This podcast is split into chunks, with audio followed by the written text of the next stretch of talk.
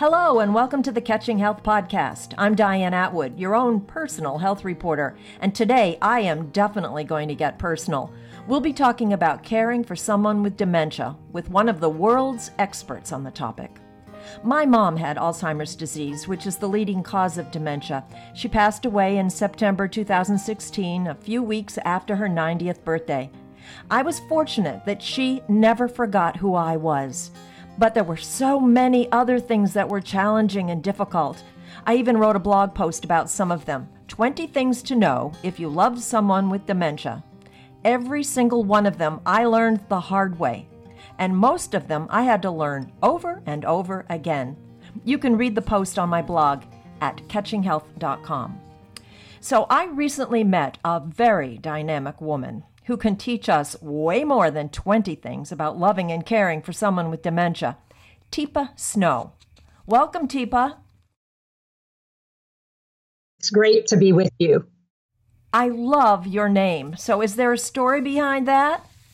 There is. Uh, when I was a teenager, I worked with children who had autism, and I had a little boy named Michael who couldn't say Tina, he said Teepa, which was my given name, T E N A.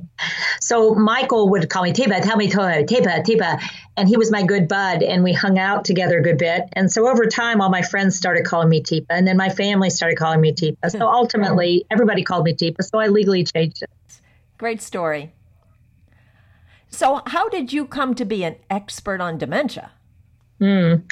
Well, my grandfather moved in when I was very young, and it turned out my mom was not one of the people who learned your 20 ways to help. And she was not a particularly good caregiver. She was a fantastic phys ed teacher and a terrific um, cheerleading coach and an amazing woman, but not a good caregiver. So it turned out that my grandfather and I got along a lot better than my mom and my grandfather got along. And so I ended up being one of his primary care partners. Um, and so I sort of learned a little bit firsthand. And then my grandmother on the other side ended up with a dementia. And and over time, I've always been curious about the brain. Um, and it just turned out that it was a place that I felt I could help and make a difference because my brain could manage to sort of see their side of the street and understand what was going on for them a little bit better so I could help people who are trying to help a little bit better. Hmm. And you went on to become a, an occupational therapist. Yeah, I did that and then worked in geriatrics in a whole variety of settings um, and worked in head injury and stroke rehab. So I got to learn a lot about what brains do and what brains don't do and what happens when brains get hurt. Well, so after many years then, you have developed a special or a specific approach to care techniques, which you call positive approach. Can you tell us about that? Yeah. So, what people tend to focus on a lot is what people who are living with dementia or brain change are losing. But what we tend to forget is, well, yeah, they're losing things, but what are they keeping? Because the combination is what challenges us sometimes. It's what they can't do combined with what they still can do that creates the, the difficulty. So instead of just looking at what's missing, so they can't remember the word for something, but they still want the something. They still can think about something, but they can't figure out how to name the something. So, how do I help figure this out given where the missing pieces are and where the staying pieces are? And so, if you were to say, I need something, the normal reaction would be, well, what do you need? Because what I'm actually saying is, how can I help you? In this case, I would say, you need something. In other words, let them know I got the message. And then now, is it something something you want to eat or something else? Hmm. And what I just did is put it into categories. And even people fairly far in a disease, if they still have language skills at that point, can do an either or choice. And so I gave you a choice, and you feel like we're still in this together. And then you say, well, so, well yeah, something to eat. I said, oh, oh, something hot or cold. Now, what I'm able to do, it's like a 20 questions game, but it feels more equal rather than, well, what do you want? And the person can't give me the answer. Well, that's the missing piece. You make me think of interactions that I had with my mother. Uh, like sometimes I could tell that there was something wrong, and she could never yeah. ever tell me what it was wrong. She would say, yeah. I'm not sure, I just have a feeling. You just have a feeling. So something feels wrong. Does it feel wrong in your body or does it feel wrong in your brain? Wow. I could have used you right by my side. yeah, because I mean, all of a sudden we're moving a conversation forward rather than feeling stuck. And when I feel stuck and you feel stuck, it puts us in a very awkward situation because I'm supposed to be here to help and you're looking for help. But when we can figure out how to work together, then we actually use what you have and what you don't have, you don't have in that moment. Now, the weird thing about dementia, and I think this is what really, for many people, is the ultimate frustration, is sometimes you can and sometimes you can't. And there's no predicting it. Right. Like they're, I would call them good moments or bad moments. Yeah. Yeah, exactly. I mean, and so when sometimes your brain chemistry is just right, you can do these remarkable things, just like, and this is the phrase that gets used, just like you used to be. And it's like, yeah, only I can't stay there. And it's not by choice, it's just that's the disease, that's the condition. But we don't find joy in those moments. They actually cause more frustration because then when they don't happen, we want them so badly that we almost demand them of the person. You know, when you mentioned joy in the moment, that was one of the lessons that I learned mm. is that my mom felt real joy in tiny little moments and I realized that's what was important. Give her that joy in the moment and maybe she'll have the emotional memory from it and just uh-huh. and then let it go. Like all I had to do was yeah. give her a smile and my god, the woman would melt. Yeah. And yeah. the smile worked in a lot of situations too, uh, to derail some tricky situations. Well, yeah. Well, here's the thing that you did that is really critical is you said something about um, you know you thought it might make emotional memories. Well, once again, what they can't frequently do is form factual, detailed memories. But what people living with dementia in many, many forms can do is form an emotional feeling about an interaction. So I don't remember why I'm angry with you, but I am angry. And I my brain struggles to figure out what that could be. And unfortunately, what it could be is that you made you made me feel bad about taking a shower or a bath or changing my clothing or going to the bathroom. And all you were trying to do was help, but now you made me angry. And then my brain goes, well, she probably stole money. You know, when she was 15, she took stuff out of my purse. Suddenly, bringing up this stuff and you're going, well, mom, I didn't take anything. Yes, you did. You stole from me. You always steal things. And it's like, where are we going here? And the hard part is to let go of the idea that it's in this moment that I'm talking about and realize, ooh, that triggered some old stuff. Um, for both of us sometimes. Oh, and yeah. yet we can also trigger that positive thing just as easily if we choose something different. Well, I remember a couple of classic moments, but there was one moment. My mother and father had a couple of rough times, let's mm-hmm. say, mm-hmm. and uh, he's passed away several years ago. And one day she was looking at his picture and she was saying mm-hmm. he was a wonderful man, and then she said there were some hard times, weren't there? And I mm-hmm. and I, I sort of kept quiet, and then she said, "But you know what? I think I'm gonna not go there." She, Whoa. Yes, she, yeah. made, she made that choice. And I thought yeah. that was remarkable. Yeah. Well, what's really interesting is I'm imagining that in her life, there were many times she let herself go there. And then what happened after that was not this wonderful feeling. And it's like in her impairment, her brain went, that's dangerous territory. Let's let's not do that.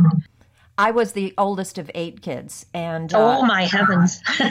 and so the memory of my um, being born and being a toddler seemed to be the strongest memory. So that's where she often went, even though it was many decades ago. well, yeah, but then there was also that place where she was in control before life got really complicated hmm. and where she could really be the person she probably loved being, which is helping you discover the world and seeing the wonder in your eyes and sort of figuring out, oh, look, look at that, and repeating things over and over again because you love to repeat them. And so when she did do that a lot, and even some of the people she lived with who had Alzheimer's got mm-hmm. tired of listening to her tell the same story about me being born, um, you you let them go there and you sort of enter their world with them. Well, yeah, and the really cool part is if you do it well, you can actually move her to a different different little spot. Because there was more than one story over time she would tell, but that was one of her favorites because it was strong emotion. That first child being born is is a pretty emotional event for most women. And um, after we have the baby, there for a while, I was thinking I'll never have another child. Oh my God, what was I thinking? but then, but then it wears off, and then there's this. Oh, but it was such a cool outcome. I mean, look at this amazing creature, and how wonderful. Look at her. She now she can do this. Um, so there's this emotional sort of love hate relationship with the birthing process. But what's cool is when she says, and she was the most beautiful child. And yeah, Diane, your girl. Now, when she was a little older, did she get in trouble or was she a good kid? Oh, okay. Because I bet she also told stories about when you were a little bit older, some of the crazy things you did, and she had to keep you safe and those were my siblings, Teepa, not me. of course not. I'm also an older child. we never did things like that, right? No, no, no. So I met you at Stroudwater Lodge, which is an independent and assisted living community in Westbrook, Maine, a few months ago. Yeah. You were doing yeah. a presentation for the public, but you were also there doing some training for staff who work at their memory care facilities. They're called Avita. Do you yeah. te- do you teach the same thing to everyone? I do. I do variations on the theme, but essentially, we all need some really basic understanding of what's going on with human brains when people develop dementia. And if I'm going to try to do personal care with you, uh, care for your body, the house that you live in, um, I need to get permission. And so, whether I'm a family member or a staff member, um, it's not my house. And yes, family, you can feel a certain relationship, but there are people who would prefer to have somebody not family caregive. And there are people who would prefer family. But sometimes, no matter what I might want, it's not possible. It just doesn't work. And so everyone needs to understand me and what what I am and where I am and who I am if they're going to be my support person. Um, so yeah, I cover a lot of the same, and then I do some variation depending on the audience what I thought was one of the more memorable things about your presentation was the role playing. You would become someone with dementia, or you would have a person in the audience do that, and then you'd act out scenarios. Why do you do that? One of the things we know about human brains is that they handle new information best if they get it in a multiple way. Uh, just hearing something or just seeing something or just knowing something isn't being able to do something about it. And my ultimate goal is that we help people learn how to do something different, say something in a different way, approach a person in a slightly different manner so that we get better outcomes because we know it does make a difference. Um, if I can't see you coming because my visual range is getting smaller and smaller, how much data I can take in with dementia, then coming from the front but how quickly do you move? Well, you got to slow down because I can't handle speed. So, having the experience of having someone come toward you when you have binoculars around your eyes by putting your hands up there can give you a real different feel for, oh, yeah, that's really scary. And if I can get you to feel that and believe that, then the opportunity exists that when you go to try it out, your brain will go, oh, she's doing the same thing I did. She jerked back well, let me slow down a little bit because you've experienced it in the role play. Well, I think that would be a valuable course for any of us to be able to take. Um, I read an article about a young nursing student recently who actually moved into um, a nursing home to experience what it would be like to live there. Yeah, it's very different to be uh, trained by using textbooks and exercises that are academic and yet, when we live with dementia, it's a very intimate, personal kind of thing. It's very different to have someone actually look at your private parts and, and make a judgment call on them, as opposed to um, talking about that in a textbook. Well, they will become incontinent of bowel. Uh, they will become incontinent of bladder and they seem unaware of this. And it's like, okay, so what will that look like when it's my mom and I'm trying to figure out how to help her get out of the depends or brief that I have her in, and um, yet she doesn't even seem to notice that anything's wrong. and how do I how do I begin that process without making her feel like that toddler because that's not going to help. And also for the daughter who's trying to do that, she has her own feelings about it as well. Oh, absolutely. I mean, people walk into this thinking, okay, well, yeah, it's about memory and it's about repeated stories. And then as the disease progresses, you find out, oh, it's not just about that anymore. And it's not just about the inability to find the words, it's the inability to recognize the object and the word. And so suddenly I'm trying to brush my hair with a toothbrush and I've got I've got butt balm all over it because I misunderstood about the toothpaste. Wow. Or I'm trying to get in the trash can and your brain is just going, This is just like a toddler. And it's like, no, this is a full grown brain that's lived a life and full size person, but they're really turned around in what's real. So this is a perfect opportunity, I think, for you to explain to us your GEM classification yeah. system. Yeah. So, along with figuring out that it's not just about what you lose, it's also what you keep, there are systems out there that look at dementia progression as a series of losses. And one of the no, best known ones, or one of the ones that most popular right now, is called Global Deterioration Scale.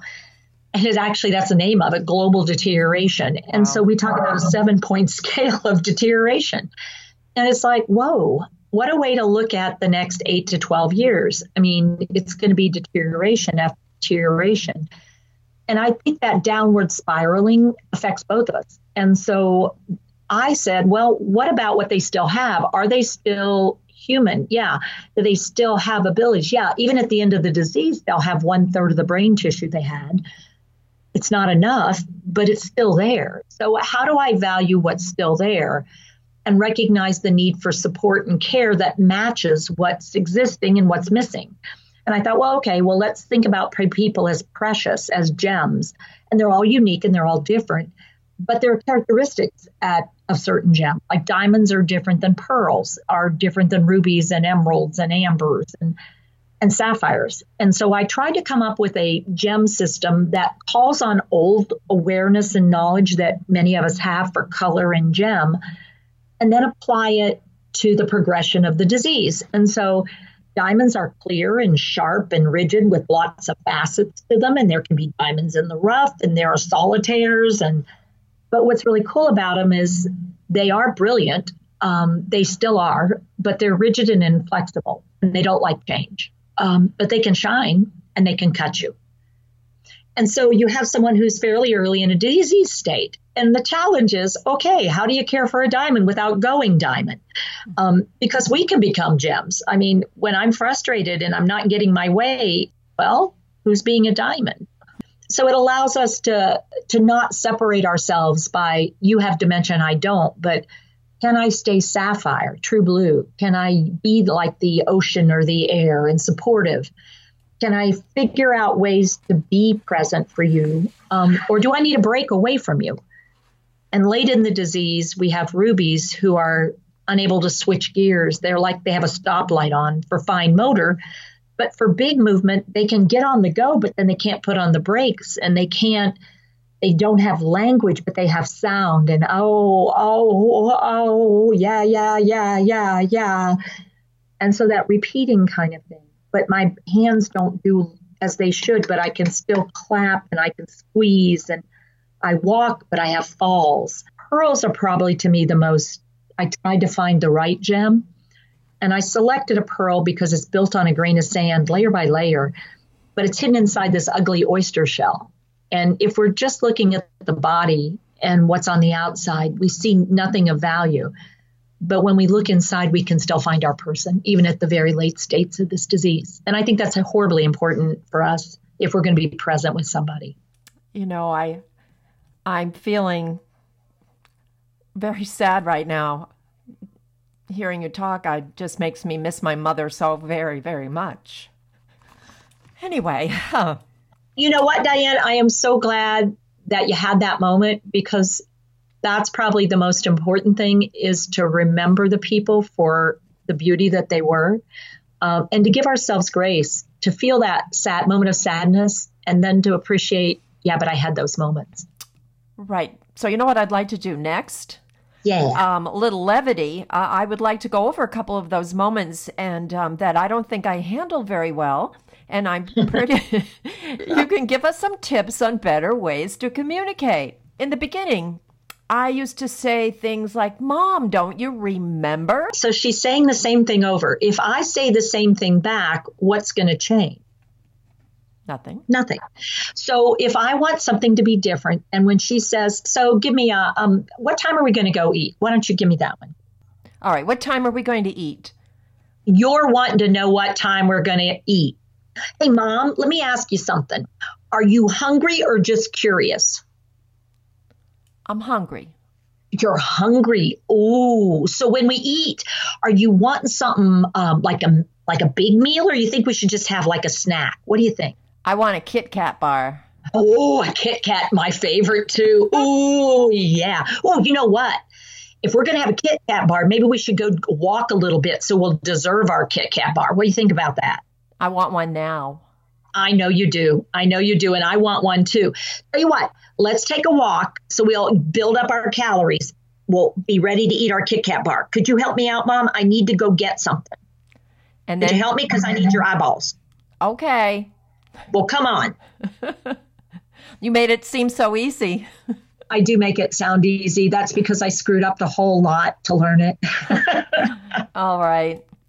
It's funny. My mom loved the Kit Kat bars, and, and early on, um, when we had caregivers helping us at home, and they would take her grocery shopping, and the doctor, Oh. the doctor had told me that she was not eating well, and uh, what her primary menu item was Kit Kat bars. So I explained to her. The doctor says you you need to cut back. I explained that to the caregivers, and one day I got a phone call. The caregiver was out in the parking lot of the grocery store, practically in tears. She said, Your mom is at the register having a tantrum because I told her she couldn't buy that many Kit Kat bars. yeah, how'd that go for all of you? well, they the the agency that provided the caregivers had a an emergency meeting, and uh, we all decided that let her have her Kit Kat bars. Yeah, when this is one of the challenges with people who give advice um, but don't live with a person. Yeah. It's like, um, that's all well and good. Yeah, I agree. She shouldn't have very many Kit Kat bars. How would you like to explain that to someone who forgets she ate the Kit Kat bar right after she ate it? Right. And who has always gone shopping whenever things were not where they were supposed to be. I mean, she would just go shop. You're not going to fix her by saying no. Um, so it's like, oh, yeah. Huh. So how are we going to do that? So what we do is we buy the Kit Kat bar, but then we secure them so that there's only a, one out, or you even take one out and cut it up a little bit and say, you know what, we only have one left. We'll have to get some more the next time we go to the store. You have a whole cabinet of them. She doesn't need to know that. Well, that's exactly what we did. Oh, see how smart you were. Yes, we are, or we were. Okay, so here's a, a big one for a lot of people not being uh, safe to drive anymore. And um, she loved driving. And Yeah. so she was really upset. And I finally had to hide the keys, which was stressful for her and for me. Yep. Yep. Um, yeah. y- years later, she would say to me, I used to like to drive, didn't I? I guess I shouldn't Mm-hmm. be driving anymore, should I? But that took several years. So could Sure I have enough. do- could I have done it differently in the beginning? Yeah. Yeah, probably. I mean, this is probably one of the top five things that happens. Um, because driving, at least in the US and in many other countries, is that symbol of not only just independence, but how am I going to live my life if I can't drive? I mean, suddenly things that I took for granted, like just running to the store or going to church, I can't do those without somebody else being involved. And that feels uncomfortable if it hasn't been my lifestyle. So we, unfortunately, who drive and forget what it's like not to drive, forget sort of how important that feels and how much it says about us the ability to drive oneself, to get where you want to go when you want to go there. And so we don't approach it as though um, you've just been given a terminal illness. You are no longer the same person that you've always been. And I think we underestimate the importance of that for many people. And so we approach it a little too um, cavalierly. We approach it, it, and it's not your fault. That's, that's the advice you get. But sometimes what we want to think about is, or right now, the doctor isn't wanting you to drive for a while until he figures some things out. So for right now, he's asking that I do the driving and you do the navigating for right now. And I hate it. I hate it for you. You've always been the best driver. You've always, you were the one that taught me to drive. And I hate that we're having to do this, but for right now, that's the recommendation. Hmm. And we're going to have to do that. Or he said, you know, this could get out of control very rapidly. We could cause harm to someone. And the important phrase was what? Of everything I said, what stuck in your mind?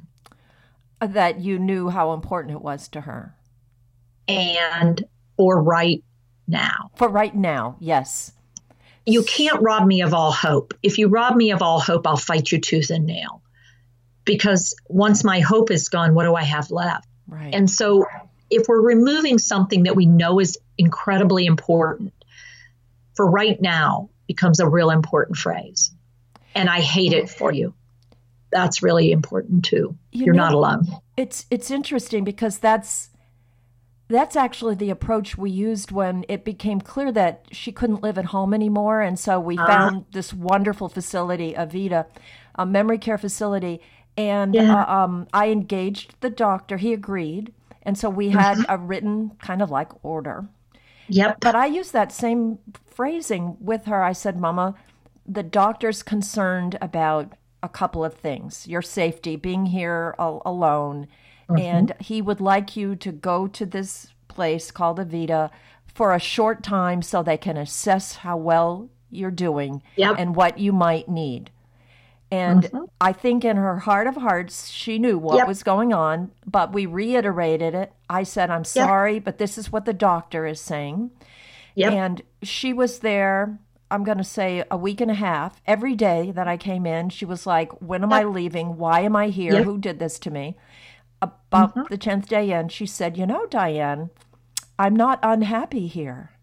And I mm-hmm. said, Oh, why? Tell me about it. Well, I have my mm-hmm. own room and I, I have this wonderful view of the front door and the airplanes. Mm-hmm. I have a private bathroom.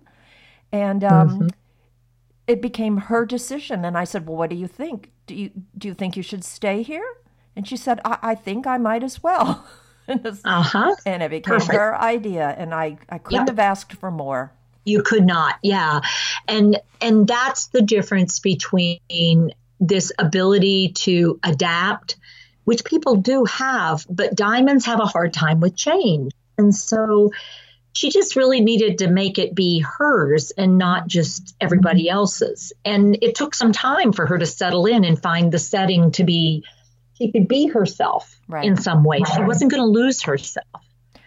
Are there any other basic tips you'd like to give us, or is there something that you were hoping I'd ask you and I failed to? Ah, uh, well, the one that I usually like to ask care people uh, whoever they are, is like, what do you still find joy in when you're with your person? Well, I can tell you the joy that I felt was the joy that she showed me um, yeah. because she was always so happy to see me. And she would do little things like uh. just put her hand on my cheek, and hmm. uh, which would melt me. Of and, course. And I have to admit, you know, we had a typical mother daughter relationship growing up. And so to be just to have her extreme gentleness was wonderful. Yeah. And, yeah, and I think yeah, well, so the point of asking that is all too often when we get in that caregiver mode, um, we forget to look in the mirror and say, "What am I still finding joy in? Mm-hmm. Am I still finding pleasure in the being with this person in some way?" If I can't identify what gives me pleasure in the relationship, that's a really dangerous place for a care person to be. And I think we forget sometimes to look at ourselves in the mirror and say, what am I still finding joy in? I discovered new joy. Cool. I discovered her ability to nurture. Yeah. Yeah. So you do so much. How do you take care of yourself? Well, I do some running. I'm a little bit of a runner and I love going out outdoors and just being in nature and around the world. Um, I love finding those ways in which what I offer provides sustenance or support or it gives me the energy back when people feel energized by what it is that we do together and it gives them hope. Um, and I have lots of good friends and family in support of the work that I do because we feel like it makes a difference in the long haul. Um, people people need something. For caregivers who are feeling overwhelmed and not able to find any joy, is there a tip that you can give them? Something they should do right now? one of the things is to pause, take a time out, and go, okay, I need help. I need help. I need to find help. And it's more important I find the help than I keep doing the thing I'm doing because I'm just going to do us both in. And being able to take that step back and realize not everybody's meant to be a care provider for somebody, it is not everybody's cup of tea. And you can love somebody completely and not be a good hands on provider. So finding how to get what that person needs so you get what you need so the two of you can make it through this um, and not destroy one another, I think is really important because I've just run into way too many people who feel like it's their duty, but they've come to really look at the person they're caring for and, and they don't even like them anymore. Mm. And they don't even like themselves anymore. And it's like, ooh, this needs to stop because that's, there's nothing about that that's going to get us in a good place. And we need to change this dynamic. So pausing, taking that step back and saying, I need help. And finding that somebody, whether it's you on the internet or or someone else to do that first reach out, that first touch to say, I'm not in a good place and I need help. Can you tell us where on the internet can somebody go to your website and get more information? Yeah, we made it fairly simple because the name is so strange. We just went with teepasnow.com because it is an odd name. So T E E P A S N O W dot com. And we have a we have a contact line there if folks want to get up with us more intensely. We have lots of free YouTube and video and information. Um, yeah, because if nothing else, come to us and we'll send you somewhere. We'll try to find the right supports because it's just a big, big mess out there if you've never been in it. And it's a big hole and it's deep. I'll include a link to your website on my blog and I'll look for some more resources too that might be helpful. That's great. Well, thank you so much for spending this time with us today. Oh, it was my absolute pleasure. It was it was great getting a chance to spend some time talking with you and to hear about how you made it through this journey but didn't just survive it. You you found some pleasure in in the moment. Absolutely. I've been talking with the world renowned dementia care expert, Teepa Snow. And I'm Diane Atwood. You've been listening to the Catching Health podcast. For more health reporting that makes a difference, check out my blog and other podcasts at catchinghealth.com.